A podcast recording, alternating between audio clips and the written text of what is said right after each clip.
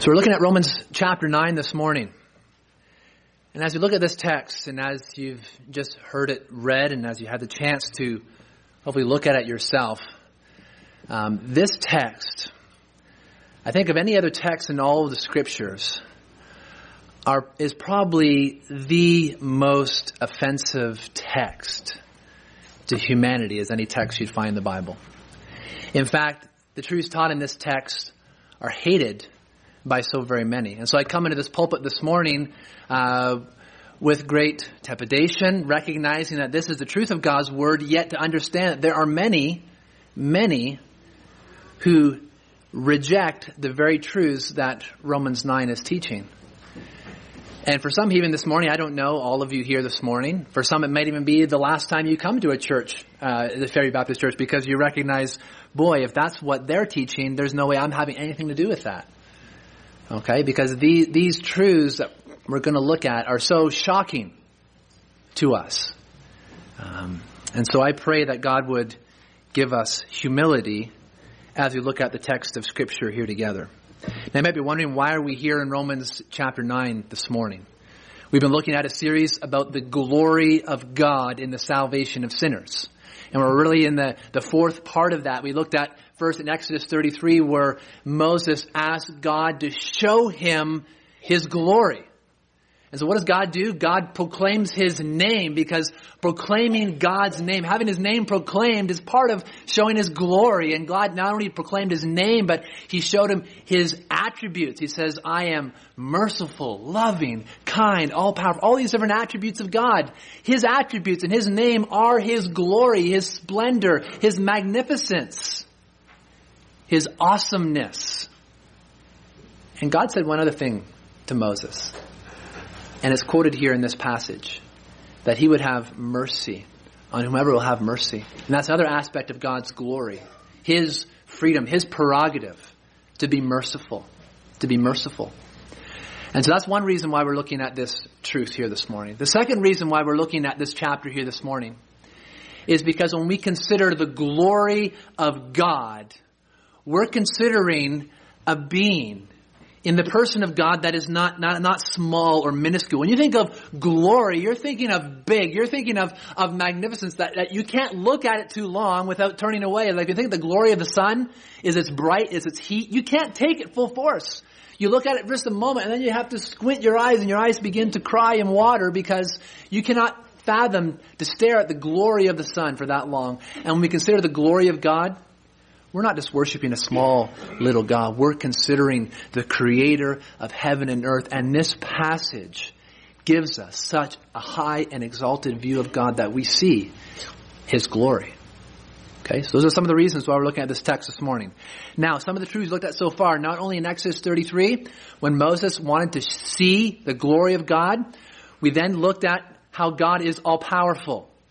How God's power is part of his glory. Not only do we see his power in creation, but we see his power in the gospel. Romans one eighteen. The gospel is the power of God to salvation for those who believe. That is, the gospel is God's power. So, in how God saves through the good news of the Lord and Savior Jesus Christ, that is God's power. So we looked at God's power as a demonstration of his glory. And last week we looked at man's sinfulness. We saw that man is sinful. He's trapped. He's hopeless, unable to save himself. And the reason why I looked at that is because it's necessary for God's power to be at work in our life to grant us salvation, so that we're forgiven of our sins, so that we can have eternal life. And so God's power must work towards us as human beings if we are going to be saved. We're hopeless without God's power. It needs a supernatural work of God through Father, Son, and Holy Spirit to redeem a sinner. So that's what we looked at last week as we contemplated God's glory. And now this week we're going to look at God's plan to rescue sinners and how that is also a demonstration of his glory. Now we must consider God's plan when we consider of God's glory in the salvation of sinners. Because we looked at a God who is all-powerful. We looked at sinners who are unable to save themselves. Well, then the natural question is, we understand it's necessary for God's power to be at work in the salvation of sinners, but why doesn't God save everyone? If God is all-powerful and he can save everyone, why doesn't he do it? What glory does God get from only saving some people? And so that's a question we have to ask. What was God's plan in the salvation of people? Now we know not, not everyone is saved, and we know this because Jesus himself said this. Jesus said in Matthew twenty-five forty-six, he said, and these, talking about this day of judgment, these will go away into eternal punishment, but the righteous into eternal life. The scriptures don't teach that there is no such thing as hell. In fact, Jesus, more than anyone, taught about hell. The scriptures also don't teach that we are annihilated. Those, those who, who go to hell are really annihilated. They're snuffed out. They're no more. There's no more existence. Jesus, in this passage in Matthew twenty-five forty-six, puts them in parallel. Eternal punishment and eternal life. And he makes a separation, a judgment between those who suffer eternal punishment and those who have eternal life. Now, if we say, well, there's no such thing as eternal punishment, then what what criteria are you clinging to for that promise of eternal life? Because he puts the two side by side. And so we know that there is a hell. We know that there is an eternal conscious torment of those who are not rescued through the gospel. And so the questions start to fill our mind. And let me um, mention some of these questions that we have when we consider God's plan and the reality of his power to save and the reality of hell. What is God's plan? Did or does he plan to save everyone? Did he plan only to save some? Did he plan to save as many as he could? If it wasn't his plan to save everyone, then what glory does he get from the judgment of those not saved? How can he receive glory for eternally punishing people? Would he not receive more glory if he saved every single individual? Can he not save everyone? Or we can ask this, is it because of human free will that not everyone is saved? Is that the reason? If so, does that mean that man is really the final determining factor of his salvation? Can man and his choice really thwart the plan of God? On the other hand, if God has only chosen to save some, how can that be fair? How can humans be responsible for sin if God's plan and actions in salvation and judgment are by his choice? These are huge questions, weighty questions. A lot of difficulties here, and so we're going to turn to the text of Scripture as we see how God's plan in both salvation and judgment serve his glory and the demonstration of his greatness. Okay, these questions are not old. Each and every generation of believers ask these, but it's important for us to wrestle with the Scriptures and answer these questions for ourselves today. Now, before we read again in Romans chapter nine, we've been reminded that not everyone is saved. And so if not everyone is saved, that is, not everyone is forgiven, not everyone is rescued by God such that they will spend eternity with him, free from sin. If that is the reality, we have to ask, what, what has happened? Has, has God's plan failed? Is, is his power somehow deficient? Has his word failed? Has his promises failed? Those are the kind of questions in the minds of Paul's readers as he begins here in Romans nine, verse six. So with those questions in mind, let's read Romans nine, six to thirteen. Where it says, but it is not as though the word of God has failed, for not all who are descended from Israel belong to Israel, and not all the sorry, and not all are the children of Abraham, because they are his offspring. But through Isaac shall your offspring be named. This means that it is not the children of the flesh who are the children of God, but the children of the promise are counted as offspring. For this is what the promise said, about this time next year I will return, and Sarah shall have a son. And not only so, but also when Rebekah had conceived children by one man, our forefather Isaac, though they were not yet born and had done, done nothing, either good or bad, in order that God's purpose of election might continue, not because of works, but because of him who calls. She was told, the older will serve the younger. As it is written, Jacob I loved, but Esau I hated. So you see here, the scriptures are seeking to address a question. How can we trust the promises of Romans chapter eight? How can we trust? We talked about last week, Romans eight one. Therefore, there is now no condemnation for those who are in Christ Jesus. No more condemnation for those who are in Christ Jesus. Later on in chapter eight, the Spirit of God has been poured into our hearts such that we now cry out, Abba, Father. And we are sealed until the day when Jesus Christ returns. He says those whom God foreknew, he, he's, he's, he's foreknew them, he's predestined them, he's, he's justified them, and he will glorify them. This is an unbroken chain. He's going to do it. His love, we, we cannot be separated from his love. Nothing can separate us from the love of God.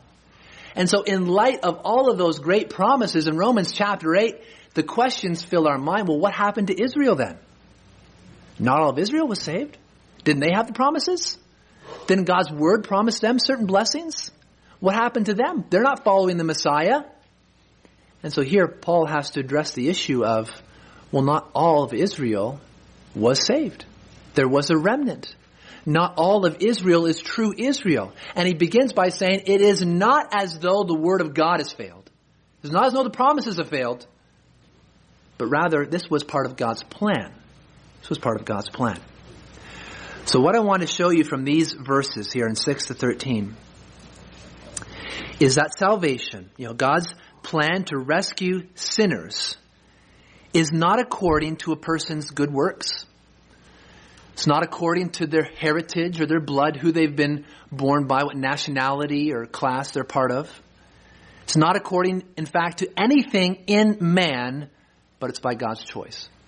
So I want to show you from these verses, okay? Now first, the context of these verses is speaking of individual salvation. I alluded to Romans chapter eight. Uh, look with me, verses twenty-eight to thirty in Romans chapter eight. Chapter eight, verses twenty-eight to thirty says this, and we know that those whom, who love God, all things work together for good, for those who are called according to his purpose.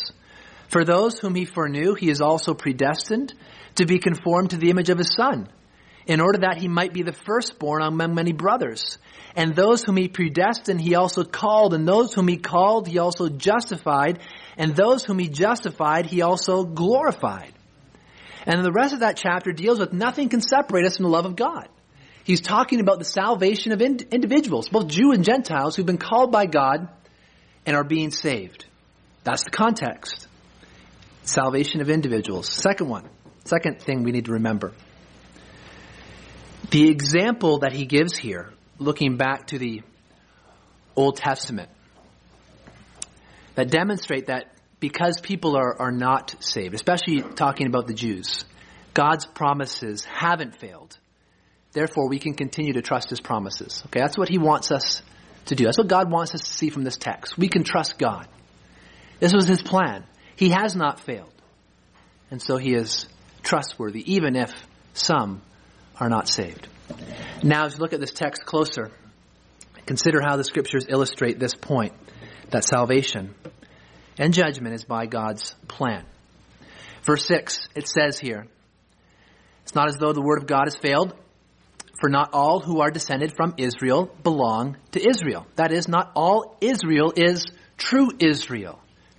Is truly God's people. There has always been a remnant of God's people. And in verse seven, he says this, not all are the children of Abraham because they are his offspring. That is, not because you're simply a descendant of Abraham by birth. Doesn't mean you're true children of Abraham, but rather it is through the promise given to Abraham that they are true descendants. He explains that in verse eight. This means that it is not the children of the flesh, that is born naturally, who are the children of God, but the children of the promise are counted as offspring. And so the true people of God, the true Israel, are those who, like Abraham, believe God, and it was counted to him as righteousness. So Paul here would even include Gentiles as children of Abraham. He does that in, in and later on in this chapter and also in Galatians chapter three. How as a Gentile, a non-Jewish person, you can be a descendant of Abraham because you're a child of the promise. So it is through the promise given to Abraham that God's true people come. He illustrates this by talking about Abraham and Sarah and how the, the, the promised son was fulfilled through Isaac, not through Ishmael, even though Ishmael was physically born as a son of Abraham, but he was not the, the son of promise. And also he demonstrates through Isaac and Rebekah how it was through Jacob. You know, God calls himself the God of Abraham, Isaac, and Jacob. Now there are other sons in there, but God chose Isaac, not Ishmael. God chose Jacob, not Esau. And so Paul draws on this point to illustrate what he's talking about, that not just by physical birth is one necessarily included in the promises of God. So God chose Abraham and Isaac and Jacob not because of good works, not because they were physical descendants, descendants, not because of what they did. He even says, even before they were born and had done nothing either good or bad in verse eleven, but he said it's because of him who calls that God's purpose in election might continue. Okay? So the scriptures here are only referring to Abraham, Isaac, and Jacob, but they are using Abraham, Isaac, and Jacob as an illustration to how God works generally. Okay? He's using this Old Testament story, this history, to demonstrate how God works in salvation. Okay, the point is that it is God's choice that governs redemption. It is God's plan that a remnant of humanity is to be saved through the work of his son, Jesus Christ. Before we continue to the rest of the verses in this chapter, I, I thought I should mention something about verse thirteen, because verse thirteen says, as is written, Jacob I loved, but Esau I hated. What is that talking about? Now, this can be shocking to us, even offensive, to consider how could God tell Esau that he hated him and that he loved Jacob? You know, I thought it was wrong to pick favorites. Now, in this context of this passage, how it's quoted, you know, it seems so stark and shocking to us, but it's really proving the point of what Paul has just talked about, and the fact that God rejected Esau. He says, even though he was the firstborn, and was the, the rightful heir to the inheritance, God rejected Esau and he chose the younger Jacob. And it wasn't because Jacob was more godly than his older brother Esau, because Jacob was a real weasel. Jacob was a deceiver. He was a rascal. And it wasn't until he got out-tricked by Uncle Laban that he started to learn some lessons about being a trickster. Okay, Jacob was just a rotten young person and a rotten older person. But God chose Jacob because this was God's choice, that his purpose of election might continue. That's what the verse, that's what the verses are saying. And so it is not that God saw Esau and what he had done and so hated him, but rather God had rejected Esau and he had chosen Jacob as the younger to be the fulfillment of his promises in salvation. And Jacob was later renamed Israel and fathered the twelve tribes of Israel.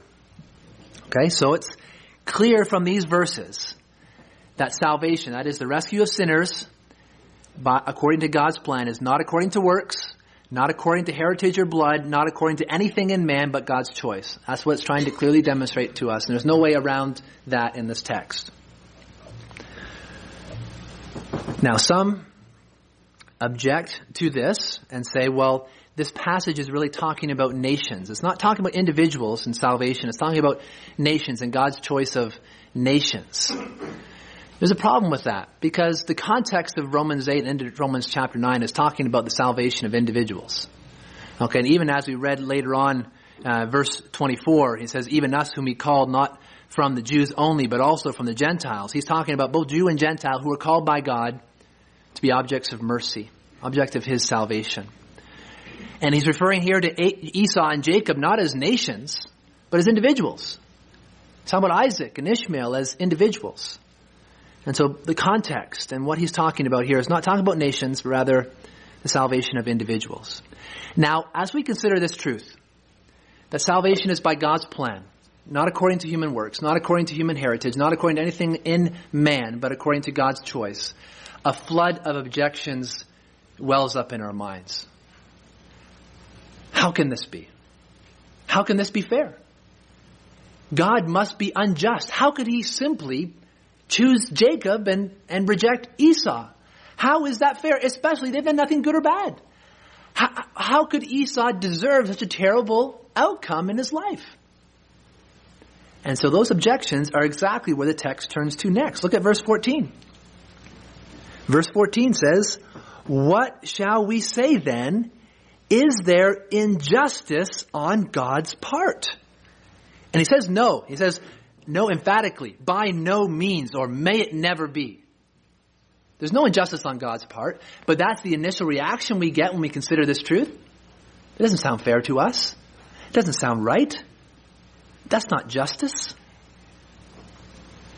And so the scriptures here don't say, well, if this is your objection, that you think that God is unfair, or there's some kind of injustice going on here, well, that you've completely misunderstood my point, and let me correct what I was trying to say.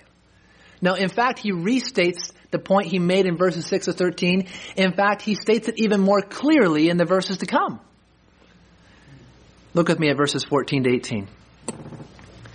It says, "What shall we say then, considering this truth? Is there injustice on God's part? By no means. For he says to Moses, 'I will have mercy on whom I have mercy, and I will have compassion on whom I have compassion.' So then it depends not on human will or exertion, but on God who has mercy.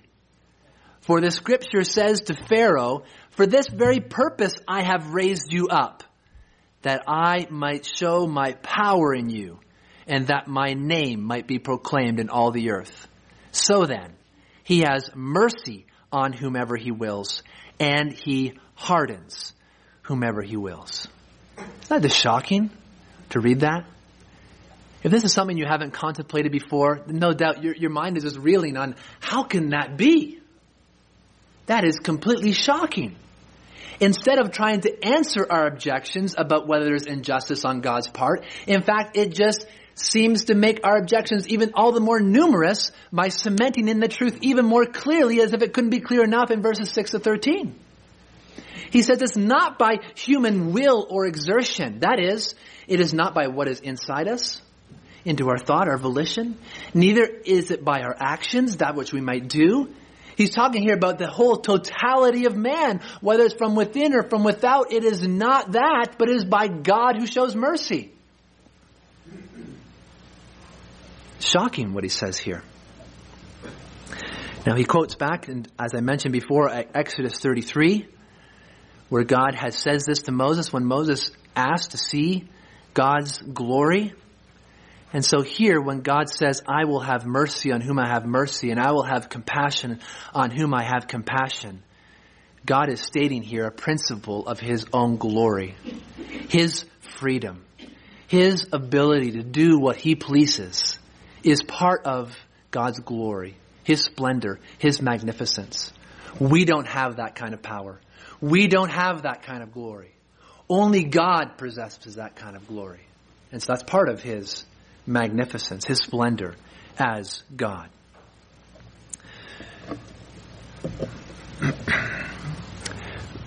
Verse sixteen, as we mentioned, it says, "So it depends not on human will or exertion, but on God who shows or who has mercy." Again, gives us an understanding of that quote from the Old Testament. And then he continues in verse seventeen.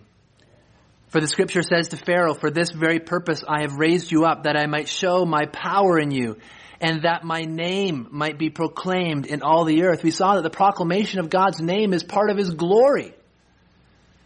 And so for Pharaoh to be an object of God's judgment is really a demonstration of the glory of God. And so one of the questions we have is, how can God receive glory through judgment? Well, look no further than the Exodus account. God received glory through Egypt and through Pharaoh. He patiently waited as his people were in bondage for four hundred years. And then what does God do? He leads them out in a miraculous display of his power and his glory. And a key figure is the relentless obstinacy of Pharaoh, who would not let the people go. And we have over and over again in Exodus, beginning all the way in Exodus four, before Moses even asked Pharaoh, where God said, I'm going to harden his heart so that he will not let my people go. That served the glory of God. That served the proclamation of God's name, such that all the nations around know, and such that we know today that God is powerful, that he's a God who saves, and he's a God of judgment, that he's a God who is going to demonstrate his power in such a, a great and fantastic way that he's worthy of all worship and praise and fear and reverence. And so he refers here to Pharaoh and to his judgment. Now, what exactly is hardening, as he talks about here in verse number eighteen? So then he has mercy on whomever he wills, and he hardens whomever he wills. Well, hardening, as you see back in Exodus, as Paul is alluding to it, it's an action that renders someone insensitive to the things of God. It, it is, it is not that it creates in them an insensitivity to God, but rather confirms them in a state of rebellion and sinfulness that we are all born into. It's confirming someone in their rejection and rebellion to God.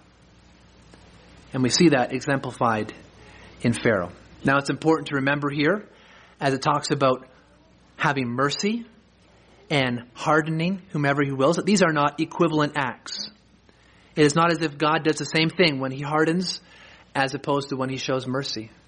When God shows mercy, he needs to do a supernatural work to change someone's heart and mind, such that they turn and see the error of their ways, so that they see the splendid beauty of our Lord Jesus Christ, so that they desire salvation and that they come to him in repentance and humility. That requires a supernatural work of God. That requires the death of Jesus Christ on the cross. That requires the work of the Holy Spirit in this world to convict people of righteousness and of sin and of judgment. God has to go to great lengths to demonstrate his mercy. But in terms of his hardening, God simply has to remove his hand, remove his common grace. And people are confirmed already in their rejection of who he is. But what the scripture is saying so shockingly is that both are based on God's sovereign choice. Now, as I mentioned before, no biblical doctrine stimulates more negative reaction than this one. It flies in the face of what we think is fair, what we think is right, how we think God should be or should act, and also what we think about human responsibility. So Paul turns to these objections in verse number nineteen. Look at verse nineteen. He says, in light of this truth, you will say to me then, why does God still find fault? For who can resist his will? That is, how can anyone be responsible, whether they are saved or condemned? If this is God's choice, how can God find fault? How can this be fair? How can we, we be responsible to God? And these are the natural questions that we have. Now, before we look at the script, the answers that Scripture gives, the overwhelming majority of people today, when are confronted with this truth of God's sovereign choice, will point to human free will as an explanation of why we have responsibility and why God is fair. That is, God has chosen to limit some, by his own choice, limit some of his own sovereign power and control, and to grant humanity a level of autonomy such that we have free will to the extent that salvation ultimately rests in our own hands. God has been gracious to us. He's given us natural revelation. We see it in the mountains. We see it in the stars. We see it in ourselves, in our own conscience. We see it in the love and the joy that we can have together. That all testifies to God's presence. And for those people who use their free will to respond towards that, God will be kind to them. To those people who use their free will to respond to the gospel, as is proclaimed, the good news of Jesus Christ, God will reward that by responding in kind with his mercy and with his salvation. And so human free will is seen as the the perfect explanation of why God can be just. Because if anyone is rejected, it's because of their own choice. And if anyone is saved, it's because ultimately, it's because of their own choice. So in the end, it ends up being man who determines salvation, not God. God becomes a provider, and we become ones who access that provision. You can think of an illustration this way.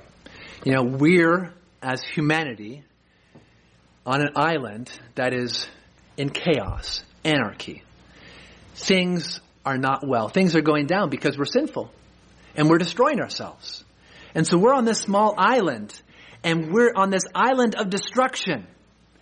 And here comes God in this big, huge cruise ship. And he pulls at, at dock in this island, and he sets down his big ramp out there. And he sets up this big banner saying, everyone, come this way. Salvation is here.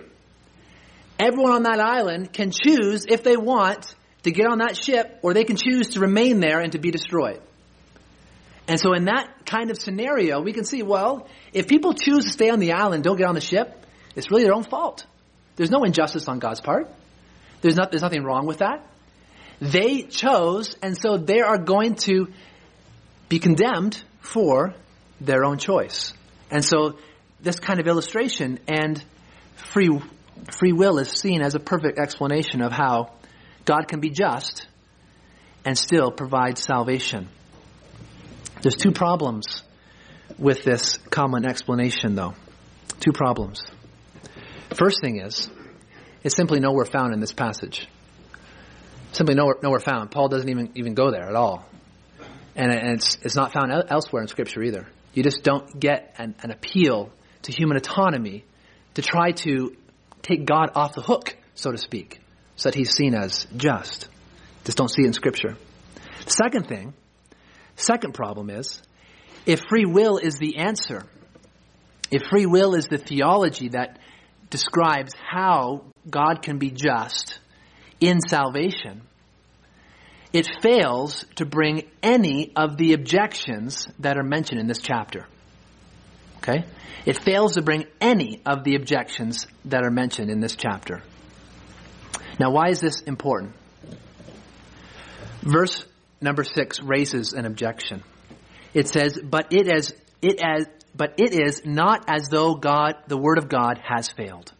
Okay? It's not as though the Word of God has failed. What's the implied question? Has God's Word failed? Has His promises failed? And what grants that, or that, that objection comes because not all Israel is saved. Okay? And so Paul could have easily said under the, under the inspiration of the Holy Spirit, well, it's because of their choice. They, they chose that. And then no other objections would then follow, because the blame rests in a person's choice. But he doesn't go there. And then the objection, after he states that it is according to God's choice, in verse fourteen, he says, what shall we say then? Is there injustice on God's part? That objection is because he says it's not according to human will or exertion. And he states it again in verse number, number um, sixteen. Depends not on human will or exertion. In fact, he says it's exactly opposite of freedom of will. And then in verse nineteen, he says, you will say to me then, why does he still find fault? Why does he still find fault? If human autonomy, if human freedom was the answer to this conundrum, none of these objections would have been raised. And so Paul's theology raises these objections. Biblical theology raises these objections. And so if our theology doesn't raise the natural objection of how can that be fair? How can that be just? What about our responsibility? If our theology doesn't raise those objections to the natural mind and the natural man, then it's not a biblical theology. Do you see that here? It's not a biblical theology if our theology doesn't raise these questions that Paul is raising and answering. So, let's continue. He says, you will say to me then, why does he still find fault? For who can resist his will? Now, before we look at the answer, I thought it, I just want to mention one thing. You know, I don't mean in what I've just said that we as human beings don't exercise some level of freedom. But it's a creaturely freedom. We don't have a free will in terms of we are the ones dictating salvation. That is, God has pulled up his cruise ship and we're on the island and now it's up to us to say yes or no to God. Because if that was the case, if God gave us that kind of freedom, not one single person on this entire planet would be saved. Not a single one. Because look at what we learned last week in Romans chapter eight at the beginning. We're trapped in our sin. We're hopeless. We don't want God. We don't want to worship him. We're hostile to him. We cannot please God because we are so full of our sin. And so as if he pulled up his ship and put up his banners, not one person would walk on that ship if it was up to us. More realistically, God pulls up that ship on that island and he sends his Holy Spirit into this world to grab people and to and to put within them a new heart. A new heart to see the great glory of God, to see their own sinfulness, to see the beauty of that salvation such that they get on that ship of their own free will because of the miraculous work of the new birth that God has done in them. So we do have a will. We do have volition. We do make choices. But in our sinfulness, we're in bondage. And we need God's power to set us free. Now let's look at this text again. Let's read Romans nineteen to twenty-four as we handle this objection of God's fairness and our responsibility. He says in verse nineteen, "You will say to me then, why does he still find fault? For who can resist his will?" And in verse twenty, "But who are you, O man, to answer back to God? Will what is molded say to its molder, why have you made me like this? Has the potter no right over the clay to make out of the same lump one vessel for honorable use and another for dishonorable use?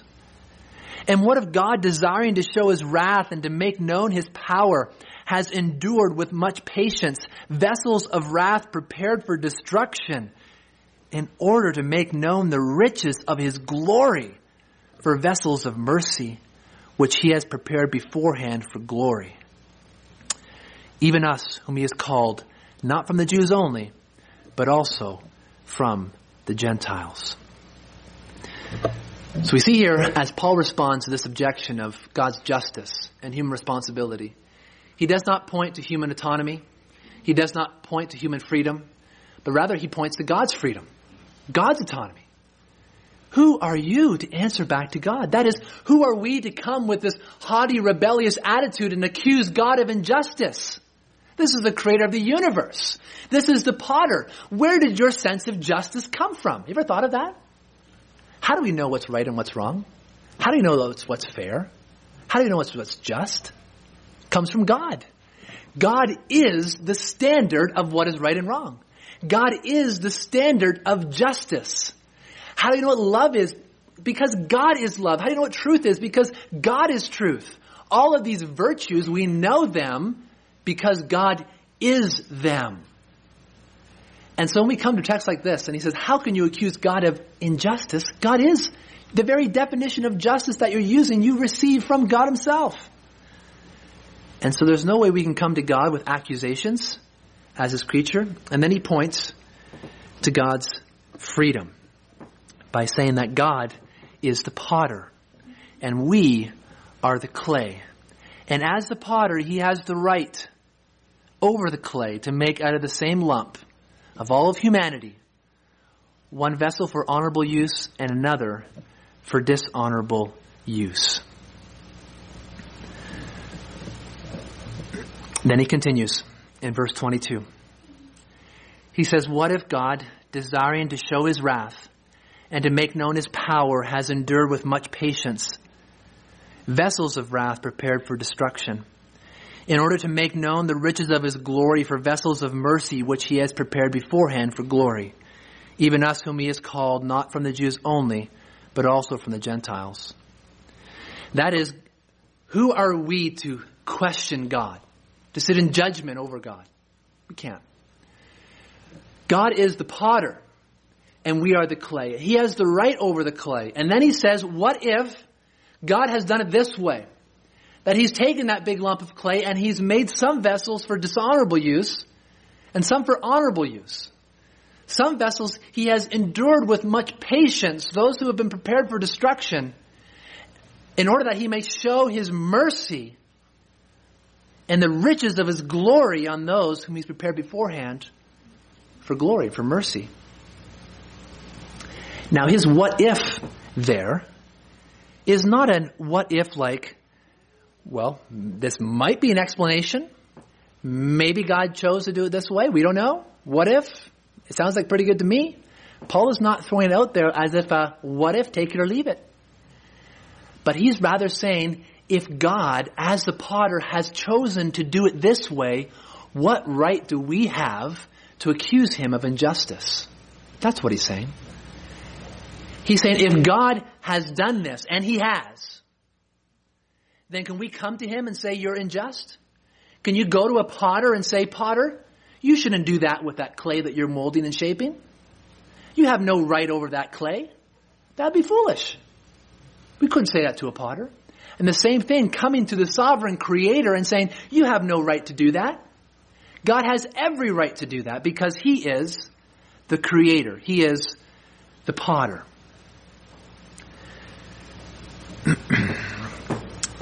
So what does this text say here about God's purposes? God's purposes. And this is really what we sought to answer as we began. God desires, it says, to show his wrath and power on vessels of wrath prepared for destruction, in order to make known the riches of his glory for vessels of mercy, which he prepared beforehand for glory. Of those, both Jews and Gentiles. Okay, he's not speaking about nations, he's speaking about individuals. Okay, so these here are the verses that concern our subject matter as we reflect on the glory of God in the salvation of sinners. It is, it was, it is God's plan to glorify himself both through judgment and through salvation, through mercy. Why has God chosen to do it this way? He is the potter. We are the clay. His glory is demonstrated in his power, in his wrath, in his judgment, in his holiness, in his justice, in his fear when he judges.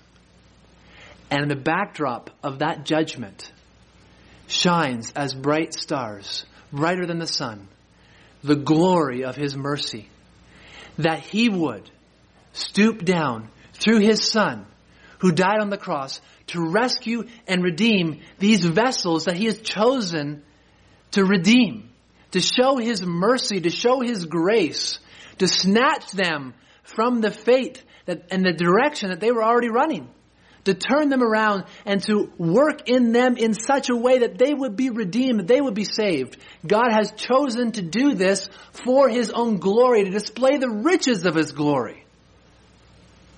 So often when we consider this text, we can't even see the glory of God because we're so full of objections, because our view of mankind is this big and our view of God is this big. And so we can't, because our heads are so big, we can't even see the glory of God because we're too worried about ourselves. But this text is meant to show us God's glory in salvation, his power, his autonomy, his right over all that is his, to demonstrate his name and his worth and his glory and his riches. Now it says here, when he talks about those vessels of wrath prepared for destruction, he says that he endured with much patience in verse twenty-two. He patiently endured evil and wickedness, delaying his judgment. You can think of like the Garden of Eden. God could have wiped out Adam and Eve right there. That's it. I'm going to start over again. But he patiently endured the entrance of evil into this world. He could have wiped out the earth in the days of Noah, but he patiently endured evil. He could have wiped out the earth a million times over all throughout history, but God is patiently enduring evil. And why does God allow evil to continue? Why does God patiently endure evil and injustice in this world? Because in order that he might show the immeasurable greatness of his mercy. He allowed sin in the garden to demonstrate his mercy and salvation. He allowed the wickedness of the earth in the days of Noah so he could show his mercy on Noah and his family. He allows wickedness in the earth such that we can see the mercy and the grace offered through the Lord Jesus Christ. And so it's through great darkness that God patiently endures in order that he may show his mercy and love. Now, as we've gone through this text, we have answered all the questions that I raised at the beginning. Maybe not to your satisfaction, but we have touched on all those questions that I raised at the beginning. But the problem is we now likely have many more questions that we didn't have before. Perhaps you're still stuck on seeing the glory of God. And perhaps, in fact, rather than seeing God high and exalted and glorified, perhaps you actually think less of him after going through this text. Perhaps your objection is, I just don't like it. You know, we can read this text. It is so clear. He says it over and over and over again. And he, he makes it clear and clear and clear. There's no way around what this text is saying. But perhaps our, reject, our objection is, is this, I, I just don't like it. I can read it. I can understand it. But I don't like it. It just, it just can't be. Then I think you need to consider and ask and ponder and wrestle with yourself. Is your view of God big enough to encapsulate what these verses are saying? Or is your view of God too small? Is your view of yourself too big such that you cannot see the glory of God in this text? Now, we can't just turn on these things or turn off these things in terms of our, our views and our reactions to texts like this. But I would implore you, if you're having difficulty with a text like this, wrestle with it. Pour your heart into the meditation and study of texts like this and the many other that say the very same things. Wrestle with God. Ask him to give you an understanding of whether these things are true.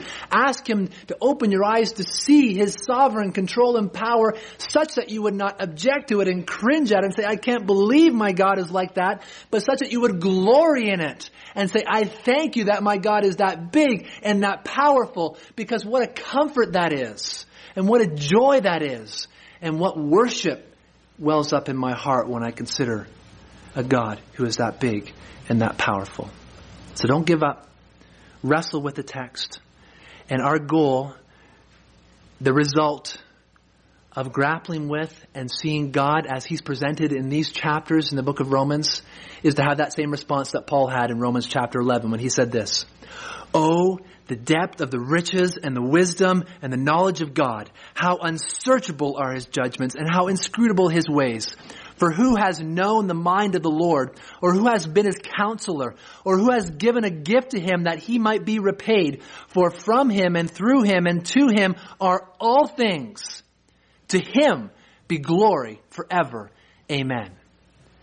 Paul spoke those words, probably sang those words, after contemplating for three chapters God's sovereignty and his right over his creation. That's where we want to be. That's where we want to go. So wrestle with this text. Now, perhaps after getting over that initial feeling of disgust, there's other legitimate questions that you have. Not rebellious, but inquisitive. Maybe you're asking this: why doesn't he save everyone, though? Why doesn't he save everyone? Would not he receive more glory from saving everyone? Why does he have to endure patiently with these vessels of wrath prepared for destruction? Now, typically, we ask this question: why doesn't he save everyone? There's another question that we could ask that we rarely ask, which is this: why does he save anyone? See the difference? We ask, why doesn't God save everyone? Or we could just easily ask, why does God save anyone? Both are legitimate questions. But those questions stem from two different views of who we are before God. When we ask, why doesn't God save everyone, deep down, whether we admit it or not, we're thinking, God really should. He really should do that. Because there is something about humanity that God really should redeem. He really should save everyone. Because, hey, we're a good group of people. We're, yeah, we, we're rough around the edges. Yeah, we're sinners. But really, God should save everyone if he's a good God. Because we're good. And it would be a good thing to save everyone. Where if you had the question, why doesn't God, or why does God save anyone? You probably have a more biblical way of understanding and looking at mankind. Because rather than seeing men like we can see in the flesh, we see mankind like we see in Scripture. And we realize that we're sinful. We're depraved. We're adulterers and idolaters. We're lust-filled. We're sexually immoral. We're haters. We're greedy. We commit wars and hatred and murder.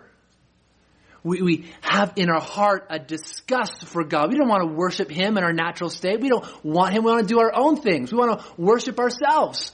We're covenant breakers. We're unfaithful. We live for our own selfish pleasures. So much of our lives, we don't even think or consider the very God who has made us. Evil flows from our hearts, as Jesus himself says. And if we really understood the plight of man and the plight of ourselves, we would cry, "Oh God, why would you save even one of us? You would be more justified and more just if you just destroyed everything." That's what we would think if we truly knew our state and condition before God. One of the great obstacles we have to the doctrines presented in Romans nine is because our view of man is too high. It's not biblical. We would ask, why would God save anyone if we truly knew what we were? Our view of God and our view of man has profound effect on the questions and objections that we have when we come to this text. Okay? Now, if we were to ask that question, you know, maybe solve that question, why why doesn't God save everyone? I, I, I'm not trying to be rebellious, but why doesn't he save everyone? Well, the Scriptures tell us here. It was God's plan to demonstrate both his power and wrath and judgment in order to demonstrate his mercy and salvation. God has chosen to glorify himself by displaying all of his attributes. We see his wrath, we see his holiness, we see his power and judgment. We see him as a God to be feared. And we also see him as a God who's merciful and gracious and loving. And so we see all of his attributes on display, both in judgment and in salvation. And God has planned to glorify himself in this way. And this is the answer that he gives to us of why not everyone is saved. I want to remind you again that this act of judgment and this act of mercy are not equivalent. It says here that God has endured with much patience vessels of wrath prepared for destruction, in order to make known the riches of his glory for vessels of mercy. So God had to endure patiently those vessels of wrath. Enduring patiently. Whereas on those vessels of mercy, God had to demonstrate the riches, the magnitude, the treasures of his glory and his greatness. If you think about it again, about that, that ship that's pulled along port on that island, in order for God to demonstrate his judgment, all he has to say to that island of people who are perishing in their own sin is to say, "Your will be done. You have your way. Pull up the ship and pull away." That's all ha- God has to do to patiently endure evil on these vessels of wrath prepared for destruction. But for those vessels of mercy, God has to go and to ransom and to redeem. God had to send his own son, Jesus Christ, to die on the cross. And that wasn't a walk in the park. Jesus really died. He really suffered the wrath of Almighty God, of which we have no comprehension of what that would be like. And he did that to rescue people, to demonstrate his mercy. And now he sends his Spirit into this world to do a miracle in each and every one of a, each and every believer in the Lord Jesus Christ. We don't come to God according to our free will or our autonomy. We will stay in our sins perpetually, forever. It requires the work of God, and he does that through his Holy Spirit, through the process of the new birth, by ripping out that heart of stone and giving us a heart of flesh. That is a miracle, a new creation, the Scripture says, the new birth, born from above. And it's a work of God that he must do in every single believer. God must do a miracle for every single person who is saved. And so it's not that his acts of judgment and his acts of mercy and salvation are just equal, as if his choice in either ca- case uh, was the same cost to him. For God to save, it is very costly, and it demonstrates the treasures, the riches of his mercy, of his glory. And I know there's still some big questions looming. I just want to address a couple others. What about responsibility for sin? Responsibility for sin. How can people be truly responsible for their sin and thus God's judgment? How can we truly be responsible? Only if people are responsible for their actions can God's judgment truly be just. And I would agree. Only if people were responsible for their actions can God's judgment truly be just. And we can agree to that. Let me give you two things that have helped me as I've wrestled through this idea. The first thing is this. Our responsibility is not lessened or removed because God has created us a certain way. Rather, our responsibility is founded on the fact that God has created us a certain way. Okay, what I mean by that. God is the creator. He's the potter. We are the creation. Therefore, we are responsible and accountable to him, period. No ifs, ands, or buts. If God is the creator and we are the creature, automatically we are responsible to him. Automatically we are accountable to him. And our world knows that. That's why we have so many agnostic and atheists who deny the existence of God, because they know if God exists, then we're responsible. Then we're accountable. On that basis alone, they know it. And so we are responsible for God because he is our creator, no matter what. That's the first thing we need to believe. The second thing, we also see that we are responsible for our sin because we're not coerced. It is our desire to sin. Okay? It's our desire to sin. If someone threatened you with death, you know, held a gun to your head and said, I need you to go into your workplace and steal this stuff and come out and give it to me. And if you don't, you're a goner and so is your family. All right? If you went into work and you stole something, you know, and you talked to the police afterwards, your responsibility in that case would be severely lessened or maybe even uh, gone because you're under coercion, the threat of death. And so you wouldn't be held responsible for that crime. But our sin is not like that way. God is, does not have a gun to our head telling us that we need to sin, or else. We sin of our own volition. Not this human autonomy that goes beyond God's autonomy that we now call the shots in this universe. But we do have creaturely freedom, a creaturely will. And how do we use this will? To sin. What do we do when we have room and freedom in our lives? We sin. And we do it out of volition, out of choice, out of desire. It's from the heart all manner of un- unrighteousness and wickedness come. And so we see that we are responsible for our sin because we are not forced to sin. We lust, we covet, we lie in our pride. All of these flow from our heart, and so we are judged rightly because we are not forced by God to sin.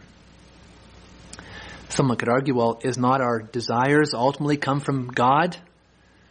Well, God does give us the desire to eat, but if we are gluttons, we can't blame God for that. God gives us a desire for sex, but that's within the bounds of marriage.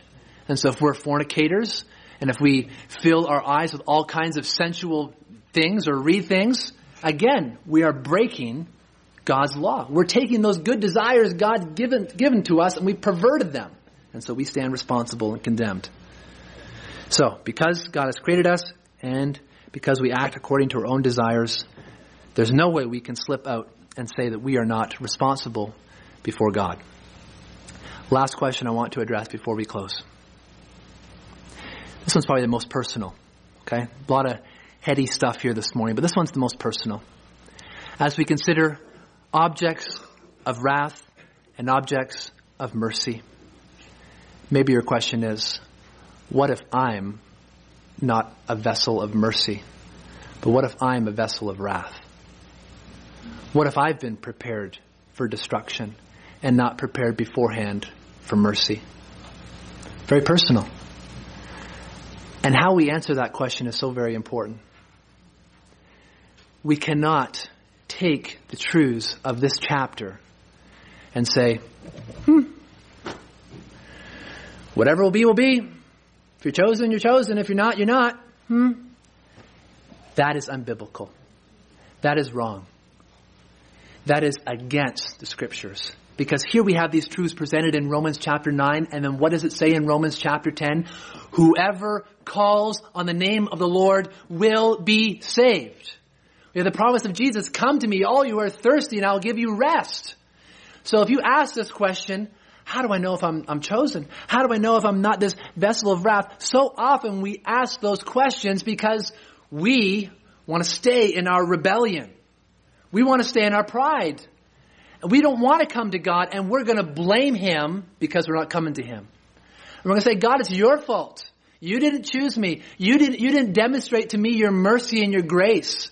And so it's really your fault that I'm here. It's your fault that I'm a sinner.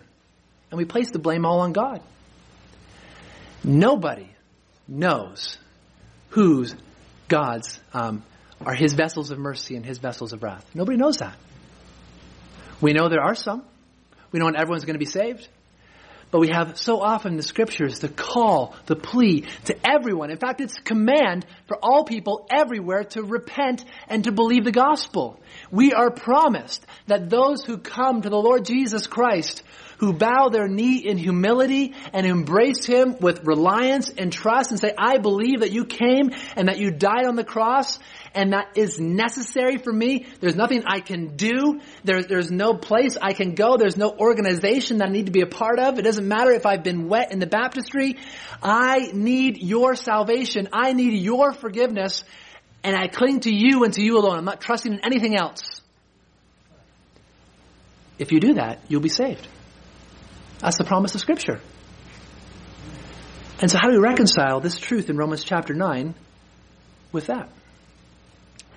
For all those who have done that, for all those who desire salvation, all those who see the necessary beauty of the Lord Jesus Christ and come to him in repentance and faith, it is because God has been working in you. It's because God has been gracious to you, because God has shown his mercy to you. And so thank God for his mercy and continue to pursue him, continue to seek him. There is no one who has sought the Lord genuinely and never found him. Jesus says, seek and you'll find. Knock and they'll be open to you. There is no one who has come to the Lord Jesus Christ for salvation. And Jesus says, nope, you're not chosen. Sorry. No one, and no one ever will. Jesus says, all who come to me, all who desire to drink from the water of life, come and come freely. And as we come, we know that it's because of the work of God in our life. We know it's because we were a wretched sinner, unable. We know it was the work of the Holy Spirit to, to take us and to rip out our heart of stone that hated and rejected God and to put in us a heart of flesh that desired God. And so don't ask that question, how do I know if I'm chosen or not? How do you know? Pursue God with all of your might. Pursue him with all of your strength. Cry out to him for salvation. Wrestle with the word of God. Plead with him to give you a bigger picture of his glory and his grace. And never, never stop. Don't let these questions excuse your own sin. Don't let these questions fester in you such that you blame God for your own rebellion. Charles Spurgeon said it famously this way. He said, the same sun that hardens clay melts wax. And I pray that the glory of God here would not harden your heart, but would melt it. Let's pray. Oh God, we covered some truths today that were lofty, shocking. And God, if we don't take the time to digest these truths, to meditate over them, to mull over them, to wrestle with them, then we will never apprehend them. We will never come to this place where we can glorify you for who you are. That we can see your grandeur, just how big you are, and how, how mighty you are, and that your freedom is all-encompassing, and we are but dust. We are not worthy of your mercy. We are not worthy of your grace. And when we come to the point, we recognize that we are unworthy. We come to the point when we recognize how sinful we are. It is then when we are broken and see the greatness of our Lord Jesus Christ. We see the greatness of your plan to glorify yourself in the judgment and the salvation of sinners. Oh God, bring us to that point where we can worship you with our whole heart. May these doctrines not push us away, but may they draw us close to you, to give us a right view of you. Oh God, we want to know you. Not some abstract view of you, not some man-made view of you. God, we want to know who you are truly, so give us a heart to understand. We ask this in Jesus' name. Amen.